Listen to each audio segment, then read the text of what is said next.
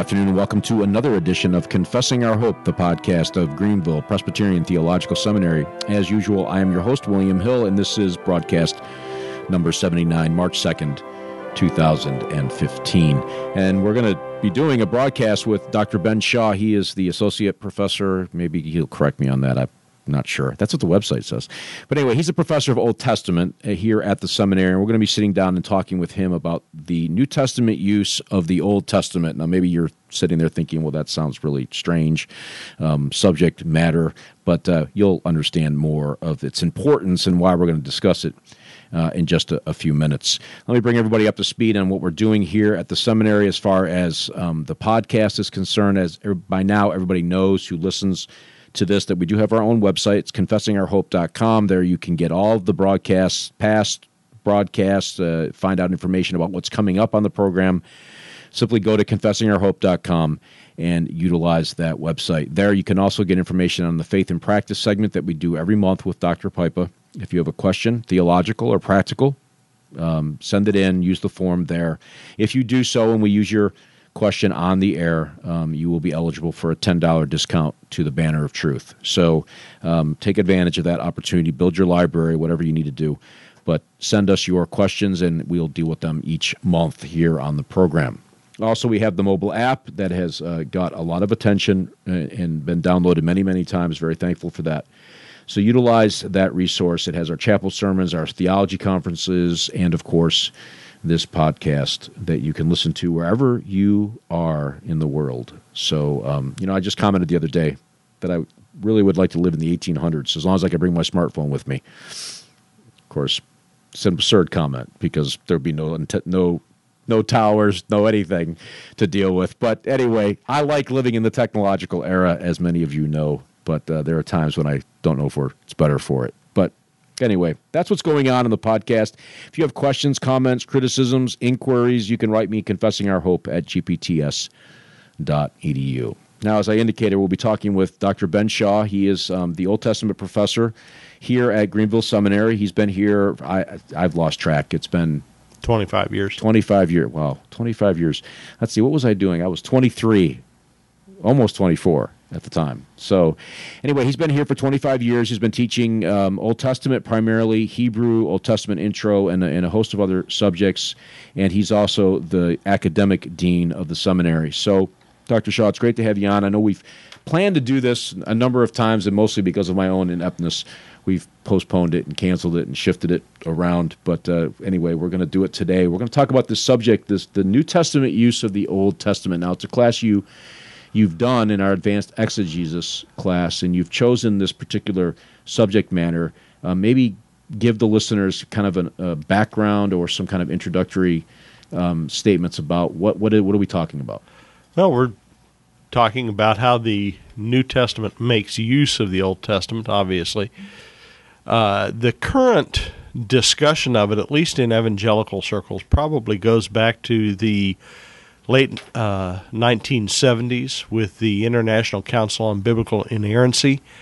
Uh, there were two volumes of essays that came out of that uh, uh out of that council. Uh, there was, of course, the Chicago Statement on Biblical Inerrancy, and then there was a, a uh, volume of essays dealing specifically with inerrancy, and then there was a, a volume of essays that dealt with what are the hermeneutical implications of the doctrine of inerrancy, and and a couple of the essays in that had to do with the New Testament's use of the Old. Um, I think most Christians, when they're uh, at least most evangelical Christians, when they're uh, when the topic is mentioned, they tend to think it's pretty straightforward.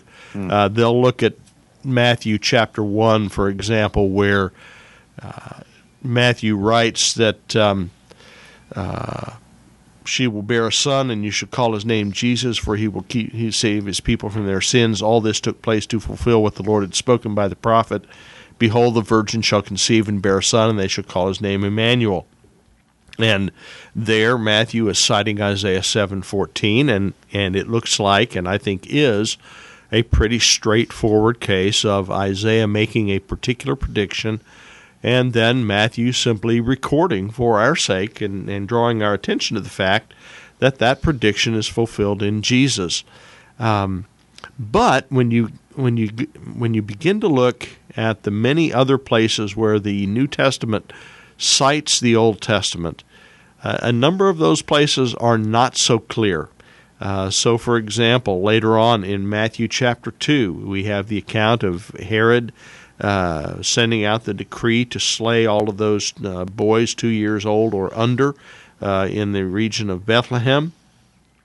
And we read in Matthew 2:17, uh, then was fulfilled what was spoken by the prophet Jeremiah. A voice was heard in Ramah, weeping and loud lamentation. Rachel weeping for her children. She refused to be comforted because they are no more. And you go back, and that's a quote from Jeremiah. Uh, you go back and you look at Jeremiah, and the quotation in Jeremiah seems to have to do with the people going into exile.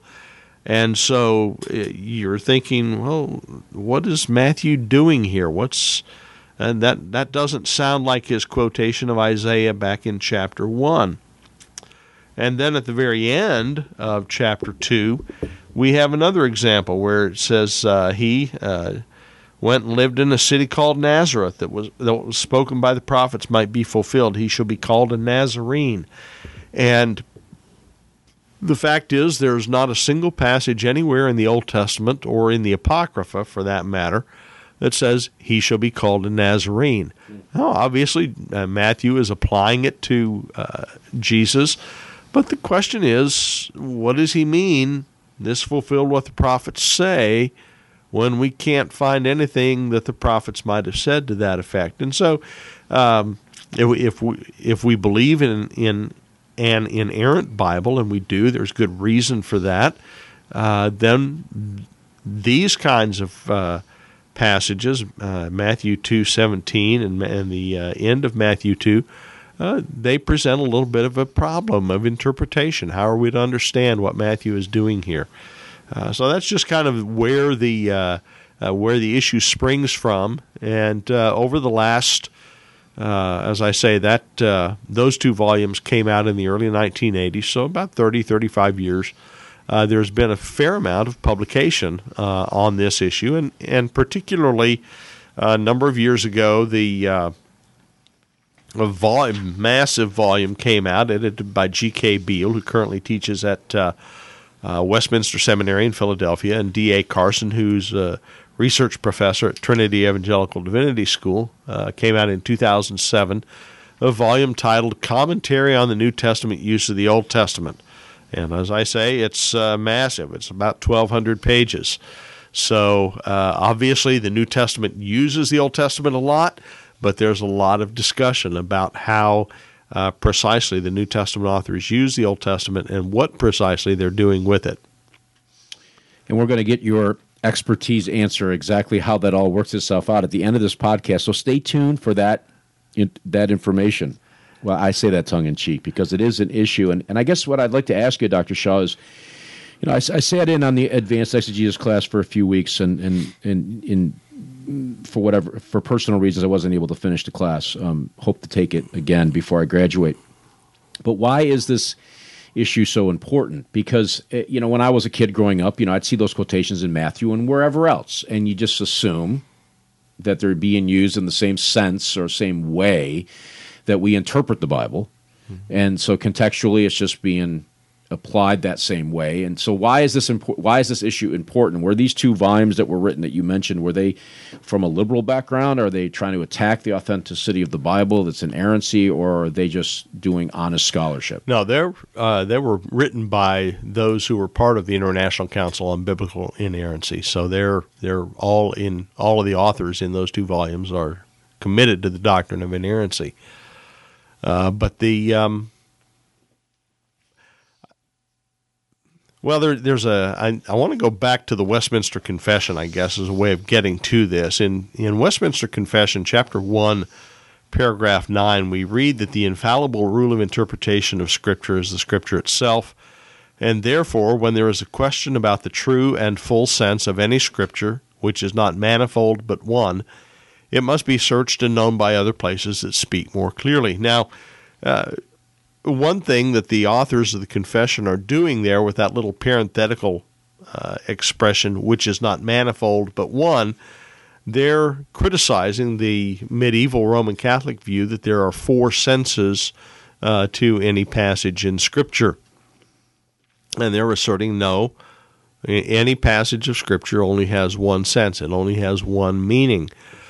And in the uh, development of hermeneutics, that is, the science or uh, philosophy of interpretation, uh, after that time, uh, one of the ways that our approach to the uh, to understanding the scriptures uh, has been characterized is as the grammatical historical interpretation, and that means that we understand the text according to the grammar of the language and according to its historical context, uh, so that we uh, understand, for example, when the um, uh,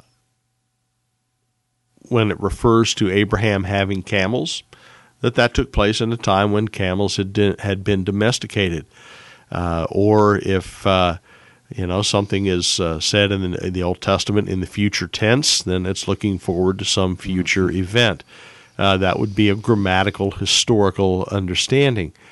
But uh, if you look at several, I wouldn't say, well, just say several Old Testament passages that are made reference to in the New Testament, if you go back and look at those passages in their original setting, say in the prophet Hosea or in the prophet Isaiah or in one of the uh, historical books or the book of Psalms, uh, and you read it in its grammatical and historical context, it doesn't seem to be the case that the New Test the way the New Testament authors use it uh, is really fair, if you will, to the either the grammar that it's somehow moving beyond the grammar uh, and the and the history into some other realm, if you will. So, for example, uh, we read again in Matthew two, and this is one of the passages that gets uh, a great deal of discussion. Matthew 2, verse 15, we read, and uh, Joseph and the child and his mother remained there, that is, in Egypt, until the death of Herod. This was to fulfill what the Lord had spoken by the prophet Out of Egypt I called my son. And uh, that's straight out of uh, Hosea chapter 11. Uh, and but if you go back and you read Hosea in its uh, grammatical and historical context, uh, it seems to be referring to the deliverance of Israel uh, from Egypt in the past, even in Hosea's past. And so, how does that then relate to to Jesus and his bring, his coming out of Egypt after the death of Herod? Now, uh, a person who's gotten a lot of notoriety in, in our circles in the last few years, uh, Peter Enns, who used to teach at Westminster in Philadelphia, uh, has said that clearly Matthew misuses this passage. Mm-hmm. That uh, that there's no way that the passage in Hosea means anything has anything to do uh, with Jesus coming out of uh, uh, of Egypt. Uh, and so Matthew simply misuses it, and and that's a view that you'll find in in most liberal universities, most liberal divinity schools. That you ask the folks in the Old Testament department, well, what do you think of the way the New Testament uses the Old Testament? And they say, well, the New Testament misuses the Old Testament. And if you go to the New Testament department of those same schools and say, well, what do you make of the way that the New Testament uses the Old Testament? They say, well, the New Testament misuses the Old Testament. Uh, and and that's I I think a simplistic uh, response. It's it's a it's a uh, it's not a thoughtful response. For example, you know, when uh, Jesus refers to Old Testament passages and applies them in particular ways, uh, you know, the Pharisees didn't call him on his interpretation. Uh, they they accept his uh, interpretation of these things, and so they understood what he was talking about. And so we can't simply say that the New Testament authors are misunderstanding or misusing the Old Testament. and and I think what uh, what uh, what Mr. Hill was indicating earlier is that we have to consider not just the grammatical element of the Old Testament text and not just the historical element of the Old Testament text, but we have to remember that the Old Testament is a theological text. And so there is a theological stratum, if you will, uh, to any text in the Old Testament uh, that is.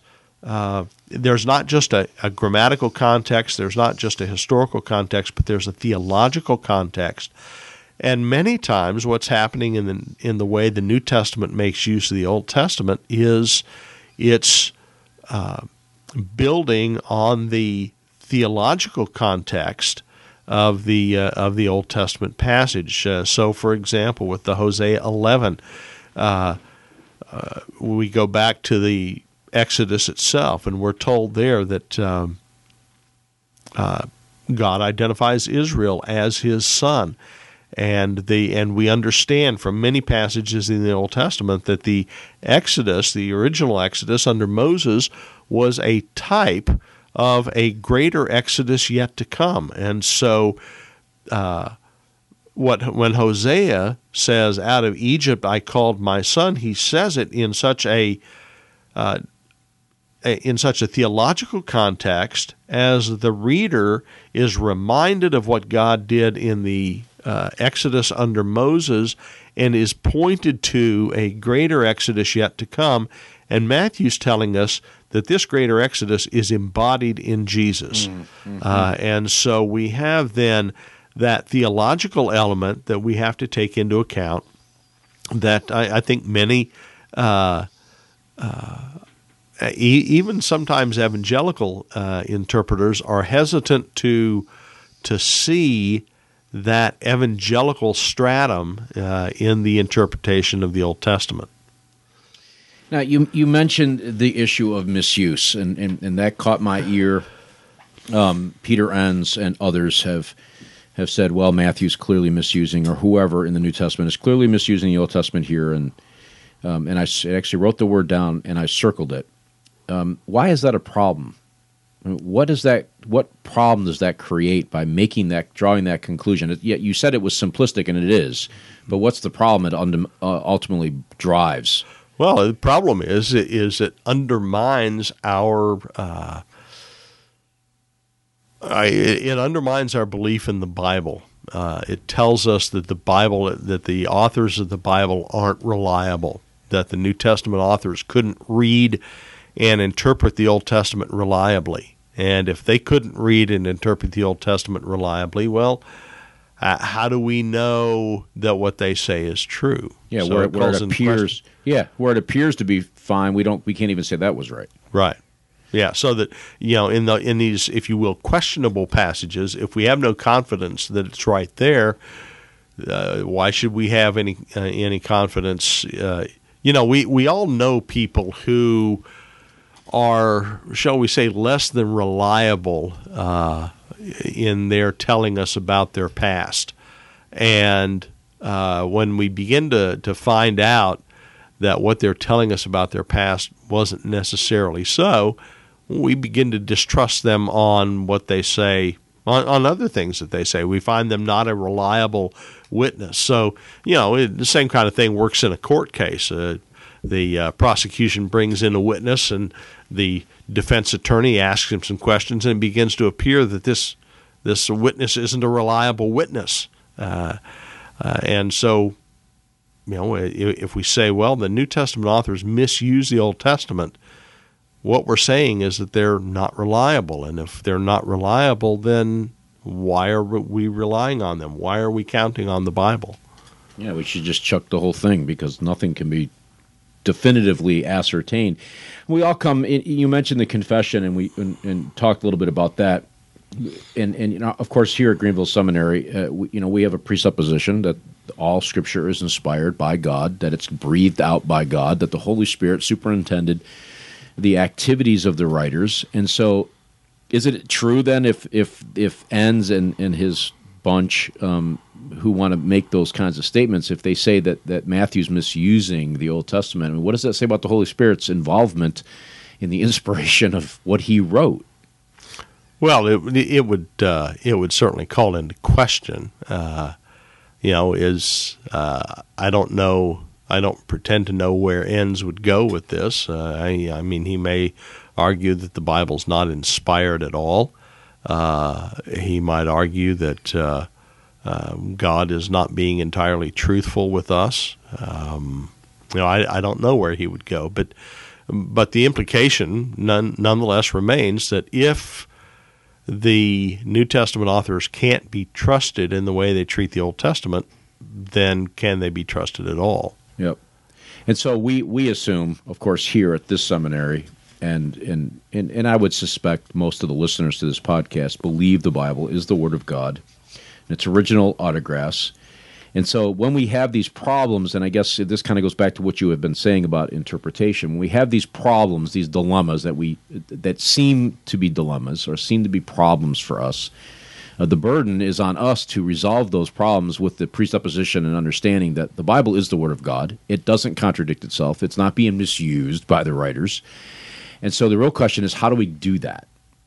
And you've already touched on this grammatical, historical interpretation, but maybe what I'm asking you, Dr. Shaw, is you know, if you were speaking to a room of junior high students that mm-hmm. were uh, especially uh, acute to these issues, they you know they came along and said, "Hey, you know, I was reading Matthew and I can't and I can't find any reference in the Old Testament to the statement that he makes. What do I do with this?" And maybe their faith has been somewhat shaken. What mm-hmm. would you say? Well, I I would say let's let's look at that particular passage. Yeah, let's it's, do the la- it's the last verse of Matthew chapter two. It says. Uh, and he went and lived in a city called Nazareth, that what was spoken by the prophets might be fulfilled. He shall be called a Nazarene. Well, the um, it, uh, as I say, there's no place in the Old Testament that says verbatim, "He shall be called a Nazarene," uh, and yet we have to conclude that Matthew is not making this up out of whole cloth. He's obviously alluding to something in the Old Testament. And, and again, you have to remember Matthew's one of the apostles. He's one of those who, in the days after the resurrection, that Jesus instructed. You, you go to the end of Luke, Luke chapter 24, verses 44 to 47. And Jesus opened the Old Testament to them and showed them how he was in the, the law of Moses and in the prophets and in the writings.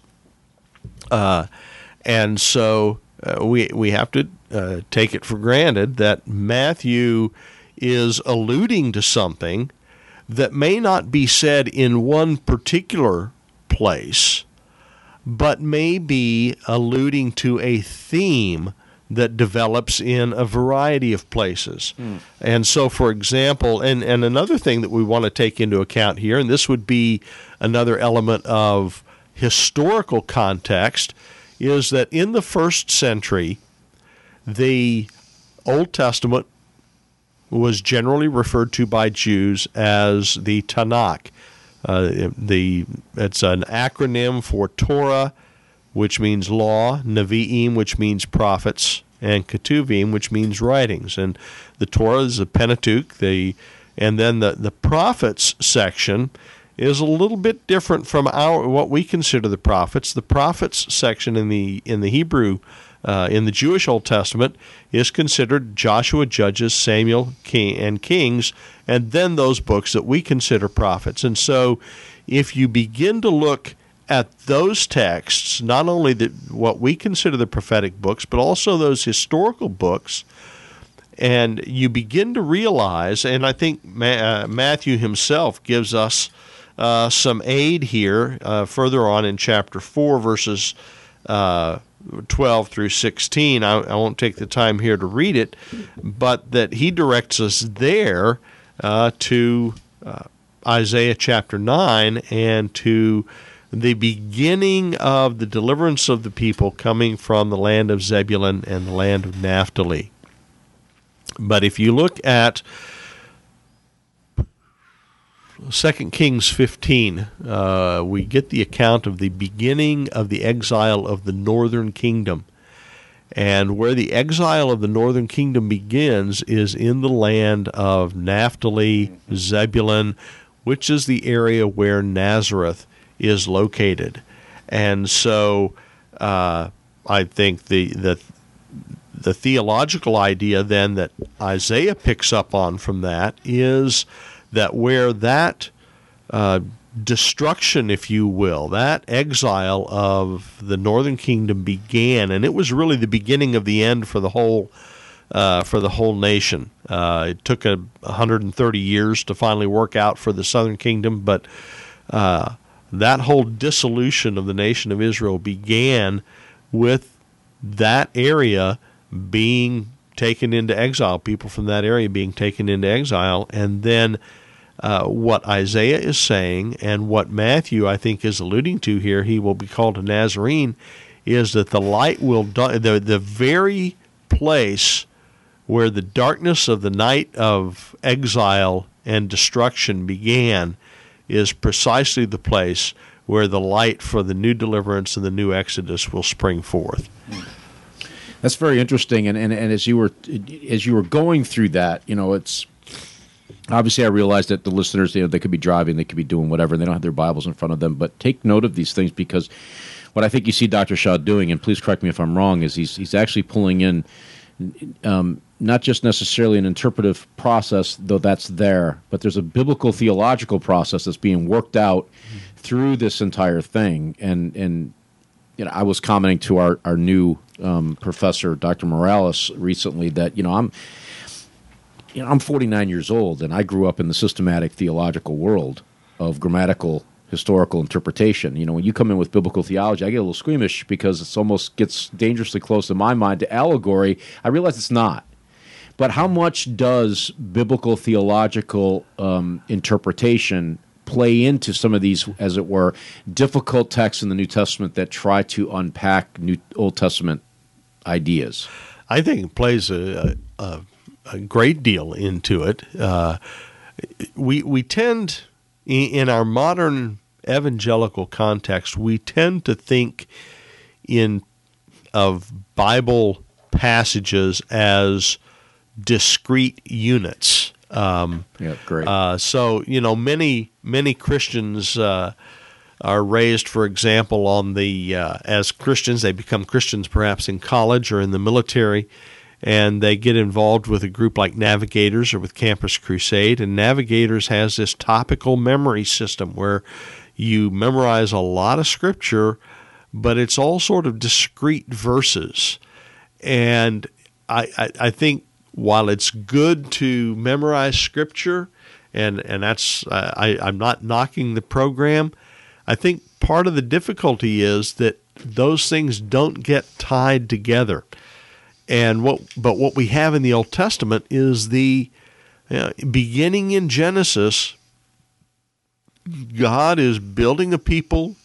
He's telling a story. He is building themes. He's illustrating things with, uh, and so when we look back at it from the New Testament perspective, what we want to look at is, okay, how are these, uh, uh, how are these things how do we see these things developing? Uh, Vos, in his uh, volume on biblical theology, likens it to the growth of a tree, mm-hmm. that the uh, that the whole oak, if you will, is in that acorn, um, but the uh, but in seed form. And so, what I, I think often what the New Testament authors are doing is teaching us how to read the Old Testament, yeah, teaching us how to see yep. these themes being developed and how the various elements and how the various historical eras in the Old Testament uh, build up on these themes and interlock together to uh, to not only build up the themes but to uh, to branch out and to and to flesh out some of this material. in, in the same sense, then. It, I grew up again in, in, in sort of the, the versified era of the Bible. You know, in other words, uh, it, I have a verse and that settles it because I have this verse, right? Mm-hmm. But it, it, oftentimes it's, and I know you've experienced this, I'm sure, um, where the verse is just wrenched completely out of its con- it, its immediate context. But then even in this subject, we really have to put it in its bigger picture, the story of the unfolding drama of the Old Testament. And so you're you're suggesting, I think, through this grammatical, historical, interpretive process or theological process, um, the grammatical, historical, theological, interpretive process, um, that we need to keep the big picture always in check and view as we're looking at the New Testament use of the Old Testament. So really, the New Testament is giving us clues, as it were, to what the Old Testament is really doing. Yeah. Is that is that an accurate yeah, way of putting it? Yeah, I think that's I think that's fair. It, it's, um, you know, it, it it's it, I suppose in in some sense it would be like giving a copy for for many people picking up the Old Testament is a little bit like giving a copy of Pilgrim's Progress to someone who knows nothing about the Christian faith, knows nothing about Christian theology, knows nothing about allegory, uh, but simply takes it, if you will, at face value as a story. And I, I, think, in some sense, at least at some level, uh, Bunyan was a good enough writer that it, it works as just that. But if you have any understanding of Christian theology, of Christian experience, of the Bible, that opens up the fullness of what Bunyan is doing in that uh, in that story. And it's I think it's much the same way that with the Old Testament we can read it and and and frankly there are law, there are big portions of the Old Testament that seem to be entirely unrelated uh, to the Christian life. Uh, you know, the sacrificial portions of Leviticus or the The, the gene- the extensive genealogies and chronicles. yeah, or the uh, the uh, uh,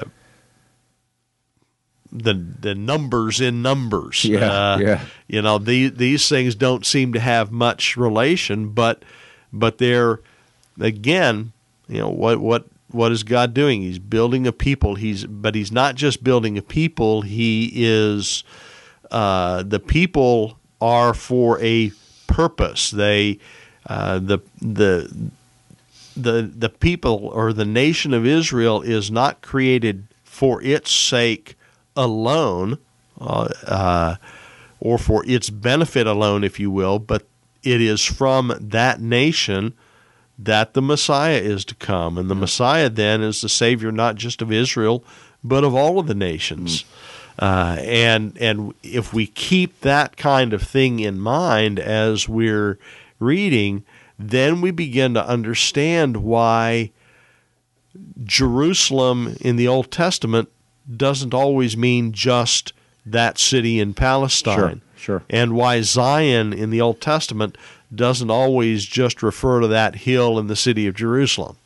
Yeah, it reminds me of the psalm where it says that a, river runs through the city, and it, there is no river There's no river that runs Jerusalem. through Jerusalem. So, right. so what is it referring to? Yeah. and I mean, this is all. I mean, it, it, it- to me, it's energizing to think this way because, as I said earlier, I, I didn't grow up in this at all. I grew up in in more of this versified approach to the Bible, um, and so this is for me, in some sense, even four years after, four years into seminary.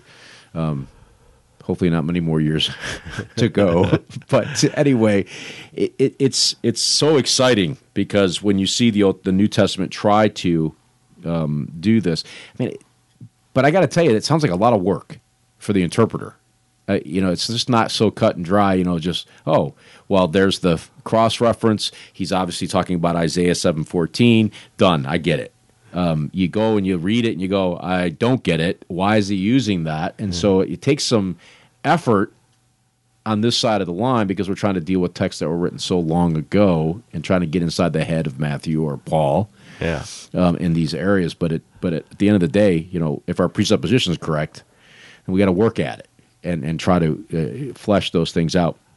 I do want to ask you. Um, you know, we talked about Matthew, and um, I know in the class you, I think you start there, um, but but it's not the only place um, Sure. that are problematic. And before we even look at one more, just in, in- because of time, I don't want to spend a lot of time on, on a second one. But I do want to ask this question. You, you may or may not know the answer to. Um, how many for lack of a better word, questionable uses of the Old Testament are in the New that the, the scholars tend to tend to fixate on. I'd say there's probably about half a dozen passages in the New Testament that scholars fixate on. Excuse me. Those of you on Um, Facebook know. The um, uh, you know the Hosea 11 uh, citation in Matthew 2 would be one of those. Uh, there's a citation of Deuteronomy 30 in Romans 10 that gets a lot of discussion. Um, oh, you know, again, it, um, the citation of Psalm 68 in Ephesians 4, uh, partly because uh, in Psalm 68 it says he received gifts among men, and in Ephesians 4, Paul cites it as he gave gifts to men. Um, and there's probably, like I say, probably three or four others, but uh, I, you know, nine, 90, 95% of the New Testament citations of Old Testament texts are entirely unproblematic. Yep. Uh, they're straightforward. They're you look at the verse in Matthew, you go back and look at it in Isaiah, and you say, "Oh yeah, I get it." Uh, and it, but, but it's these other ones that uh, you know that this five percent uh, that make us uh, stretch our minds, as it were, and saying we have to go back, and and that's one of the uses. Uh, one of the books I mentioned earlier was the the Beale and Carson volume con- and commentary on the New Testament use of the Old Testament. That's where a volume like that uh, comes in very handy because the men that did these commentaries uh, have studied this material for years. Uh, if they don't have a solution, they'll give you three or four possible explanations. And Yep. so, uh, recognizing that not all scholars are going to see these things the same, uh, yet again, it's a uh, it's a great resource for that kind of thing.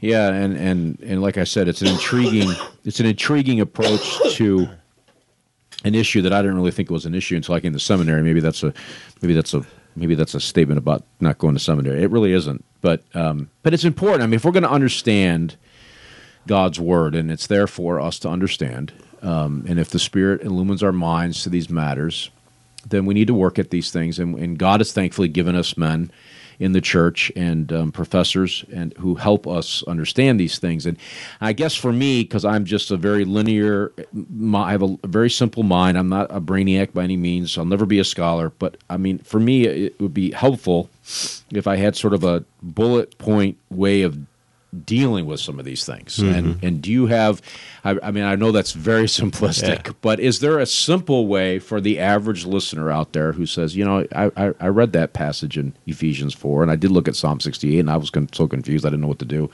and they don't have the grammatical skills Yeah. you know they don't have the hebrew background to, to unravel this they don't I mean, maybe they can look at Beale's commentary and, and maybe that would suffice. I don't know. Um, but maybe they want to have an, a ready a, a ready way of of, of of getting at some level getting to the root of it. Is there a, is there a ready way? I, I think there's a uh, I think there's a simple way or perhaps a straightforward way, but it's not an easy way. Yep. yep.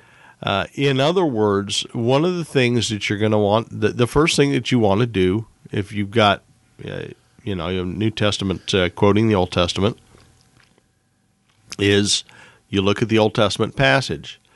And the first thing you want to do is not just look at the Old Testament verse, the very verse that's cited, but look at the whole chapter, look at the whole section. Um, you know, so for example, uh, Ephesians 4, Paul's citation of Psalm 68. Don't just go look at Psalm 68, 18, or whatever it is. Read the whole psalm. Start thinking about that verse in the context of the whole psalm. And then, moving from there, you want to think about where does this fit in the larger context of the theological development uh, of the Old Testament. Uh, you know, one one thing that's very helpful that we probably don't make proper use of is the cross references uh, in in Bibles that have cross reference systems. So that if you go back again, just using Ephesians four takes us to Psalm sixty eight. Psalm 68 takes us back to Numbers 10. And Numbers 10, at the end of Numbers 10, we find out that when the Israelites leave Sinai, every time the cloud lifted up from above the ark, that meant the Israelites were supposed to move out.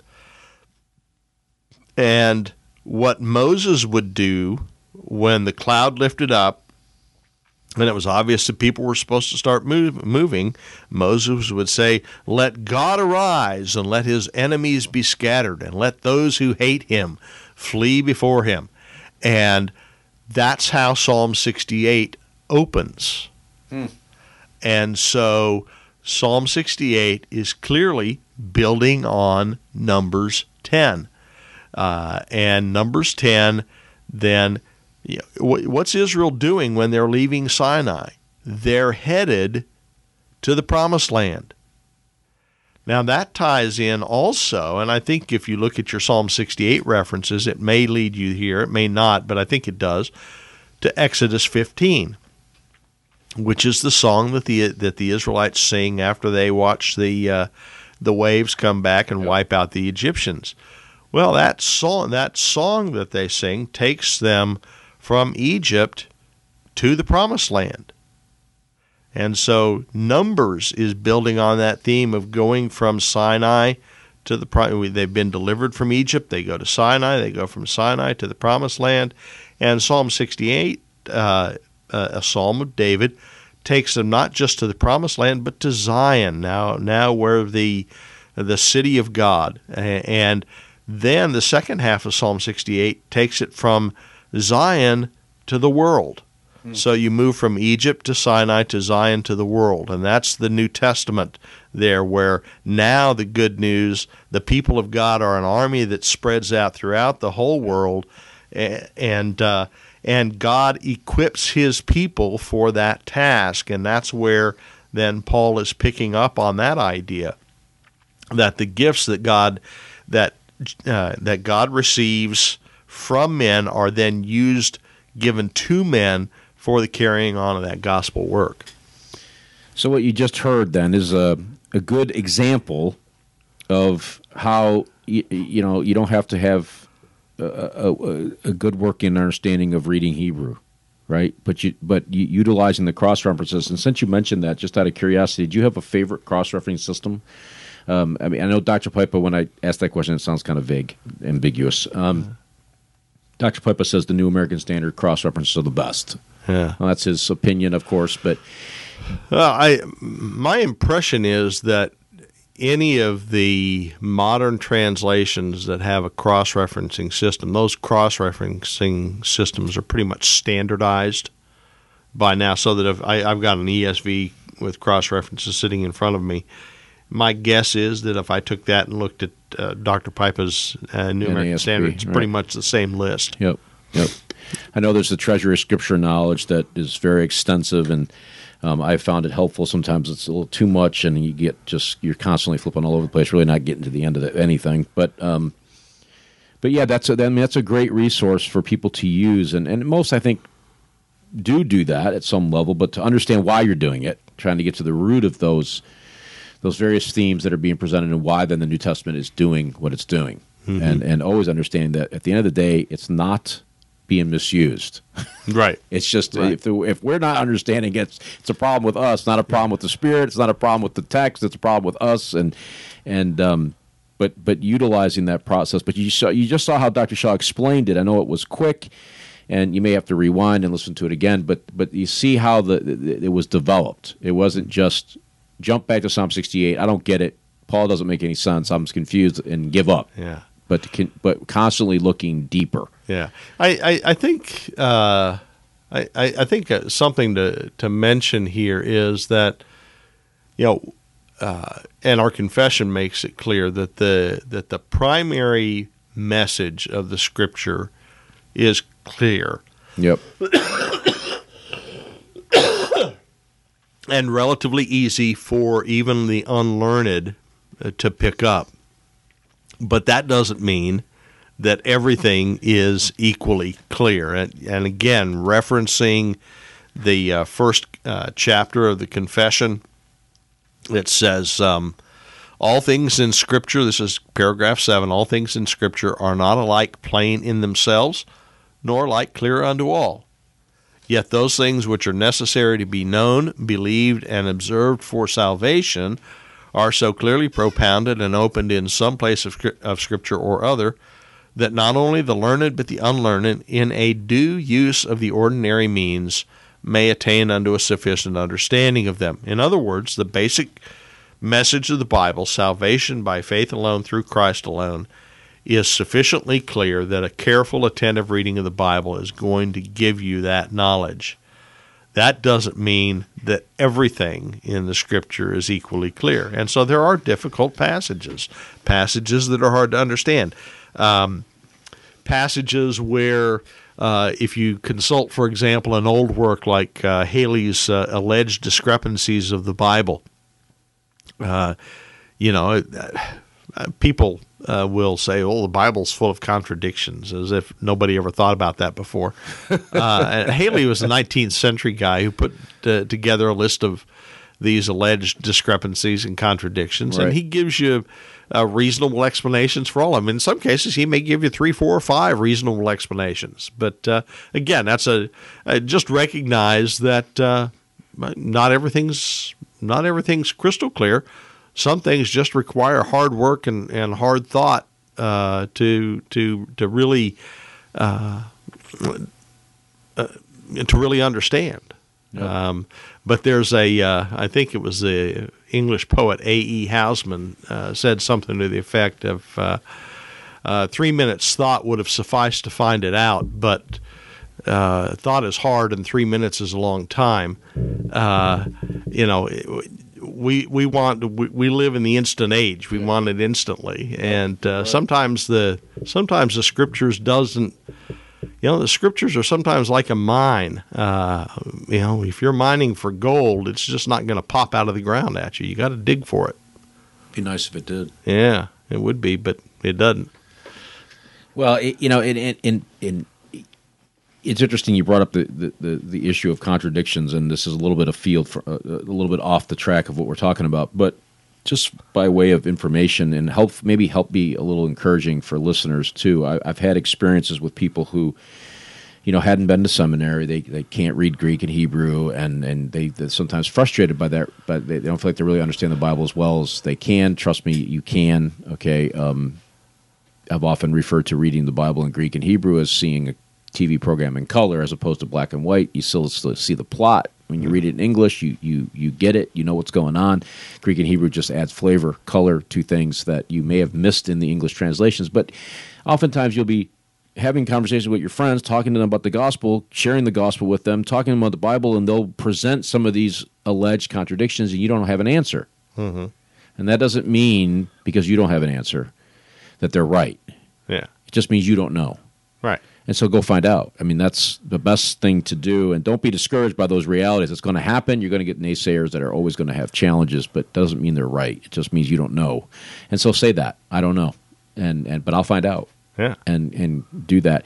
Well, speaking of finding out, as we kind of wrap this up, and you know, and I wish I had taken the whole class now, but I'll get my chance hopefully um, next uh, in the fall. But um, resources Hi, for the average layperson out there who's interested in further understanding of these things. What would you recommend? You've mentioned the Beale commentary, which I personally own too. It is big, um, but it is helpful. I've consulted it many times in sermon preparation on various things that have caused me some, you know, uh, I've been perplexed over, and it's been helpful.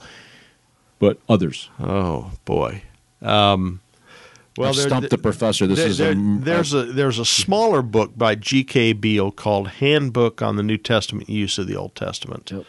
Uh, and uh, the first couple of chapters of that, particularly, uh, he uh, he talks uh, about um, uh, well in chapter four primary ways the New Testament uses the Old Testament. So you know that that's a nice, pretty accessible, straightforward discussion to recognize that the New Testament authors are not using the Old Testament in one particular way all the time. That there's a range of ways that they make use uh, of the Old Testament. Um, I, I, think also uh, some of the older commentaries, and by this, you know, we we live in an age of a wealth of resources where you can read Calvin's commentaries free online. You can read Matthew Henry free online. Um, and um, a lot a lot of times these older commentators will discuss these issues and point out uh, some of these kinds of things. So uh, that would be another resource to make use of. Um, you know, um, ask your pastor. Uh, if your pastor doesn't know, he may at least be able to uh, uh, to look it up and get back to you. Yeah, he might be able to write his professor at seminary and ask them because and and and I'm, i mean, in a sense, I'm joking, but that happens. Um, yeah, uh, you know, I've talked with our New Testament professor here, Dr. Dyer, and he's mentioned that that it, it, from on occasion a pastor, a graduate of the school, will write him on a question uh, because of a question that they're not sure the answer to, but um, but they ought to get the answer for you one way or the other. But they can write their professor. I mean, uh, sometimes study Bibles uh, help, although. Um, you know, it it just depends uh, on the study Bible. Uh, some of them are more helpful than others. Um, but again, it's the kind of thing where, uh, particularly with the difficult passages, it's it's not a five minute solution. Yeah. it's not a it's not a quickie answer. Um, you know, and the fact of the matter is, sometimes you can find, uh, yeah, Google is a great resource. Just type your question into Google and see what comes up. Yeah, but just be careful. Yeah, I mean there there be are discerning.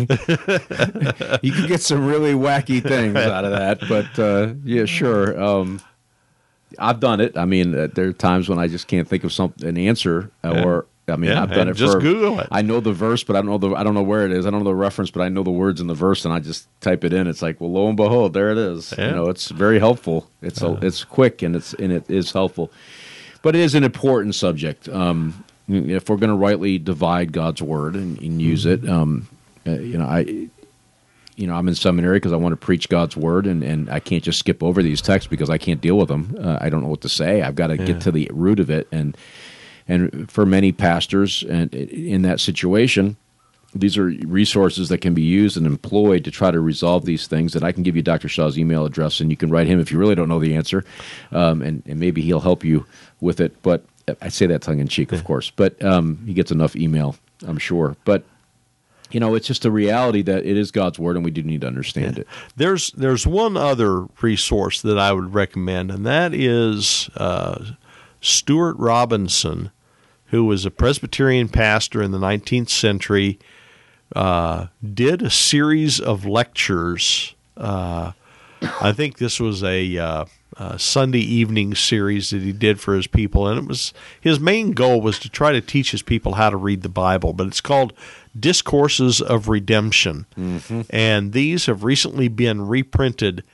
And I think it's just a marvelous treatment of uh, you know, taking you from the very beginning of the Bible, working it, working through to the end, and just showing you how that acorn develops into an oak tree. Yeah, it's a great story.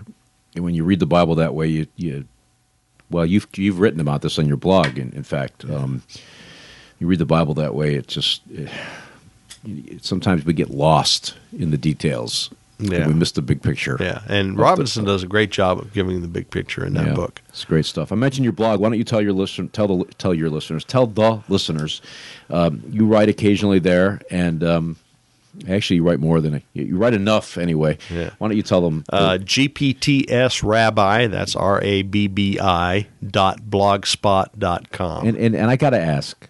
I mean, I know that I know what Doctor how Doctor Pipa call what he calls you around the halls, but it is that the reason that's named that yep.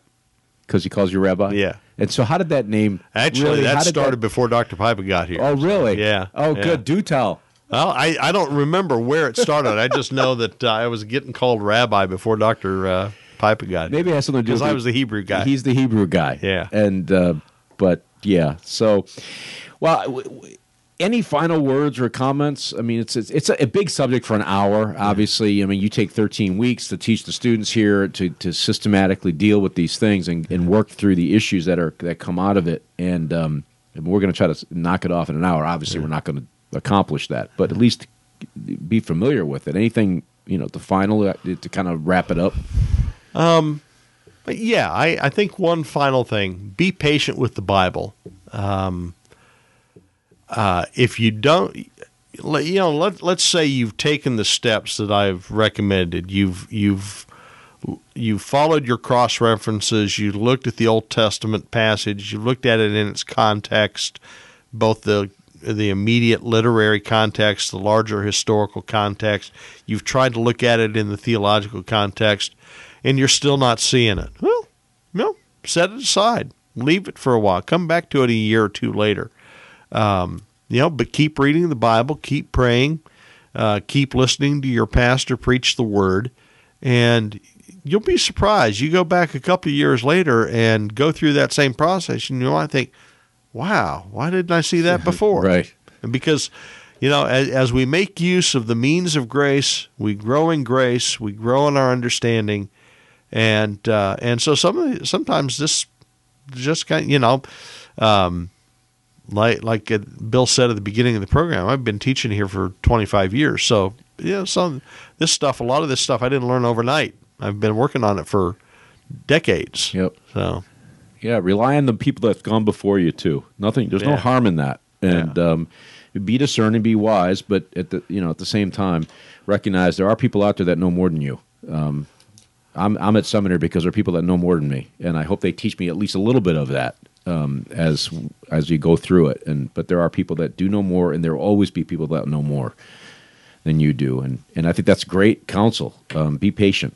Um, some of these things are difficult and and but as you're patient and wait and we've all had that experience we read a verse when we were a kid or read a verse when we are a teenager and then we don't get it and then all of a sudden the, the lights go on well the yeah. verse didn't change yeah. you know god didn't give new revelation to it yeah. all of a sudden you've been instructed more other information has been working yeah. on your mind to help you further understand that yeah and that's great great counsel for all of us as we consider our reading of the bible prayerfully considering these matters. Well, Dr. Shaw, it's been great. I, I, again, I, I, wish I'd had been through the whole 13 weeks, but uh, I'll get my chance. If, if you're going to teach it again, I'll get my chance. But this is kind of a snapshot for those listening who may be toying with the idea of going to seminary, maybe considering it. Um, one of the things I've tried to do, I'm trying to do this year on the podcast, is, is something that I felt I think I failed to do earlier on, was that to involve the faculty of the school more in their field that they teach here not not just to promote the seminary. Obviously, the podcast promotes the seminary. Okay, well, I, I, I read an art, I read a blog that kind of said, you know, kind of made that reference about the podcast. Well, uh, okay, you're right. It, the podcast is designed to promote the seminary. It's but it's not just doing that. We're trying to be informative, helpful, both in the theological world as well as the practical Christian living world, and so this is kind of a, a, a in a sense, a, just a teaser as what you would get. If you were to go here to seminary um, on these kinds of subjects. I mean, you would be trained and taught to think through these things carefully, and from men who have done it for 25 years. And so, avail yourself of those resources. If you are thinking about seminary again you know we're here we're available. You can write us at info at gpts.edu if you want more information. The website's always available 24 hours a day seven days a week unless of course the it guy falls down on the job and it stops working but we won't talk about that. But use those resources and, and make yourself um, uh, and use them to your benefit. They're, that's what they're there for. Uh, Dr. Shaw, it's been great. Um, I know you have a class. Speaking of class, you have a class in about 25 minutes, yeah. and um, first year guys, but uh, they're all getting they're all getting baptism by fire, I'm sure, in, in in the Old Testament intro class. And so, but it's been great to have you on, and I appreciate it. I know you have not been feeling well, so I appreciate your your um, diligence yeah. in this particular subject, one that is very important for us to consider. No problem. Thank you. Coming up on the program, I have no idea. Um, go to the website. That's the best thing to do. I say that a lot because I don't generally have it in front of me when we're talking. So, um, confessingourhope.com, that's where all the information is. Typically, I just updated everything over the weekend, uh, so it's up to date again, but I'm sure I'll get behind. Over the next few days. But uh, please be patient with me. But go to the website and um, avail yourself of that resource as much as you're able. And until next time, we do thank you for listening to this particular edition of Confessing Our Hope, the podcast of Greenville Presbyterian Theological Seminary. And God bless.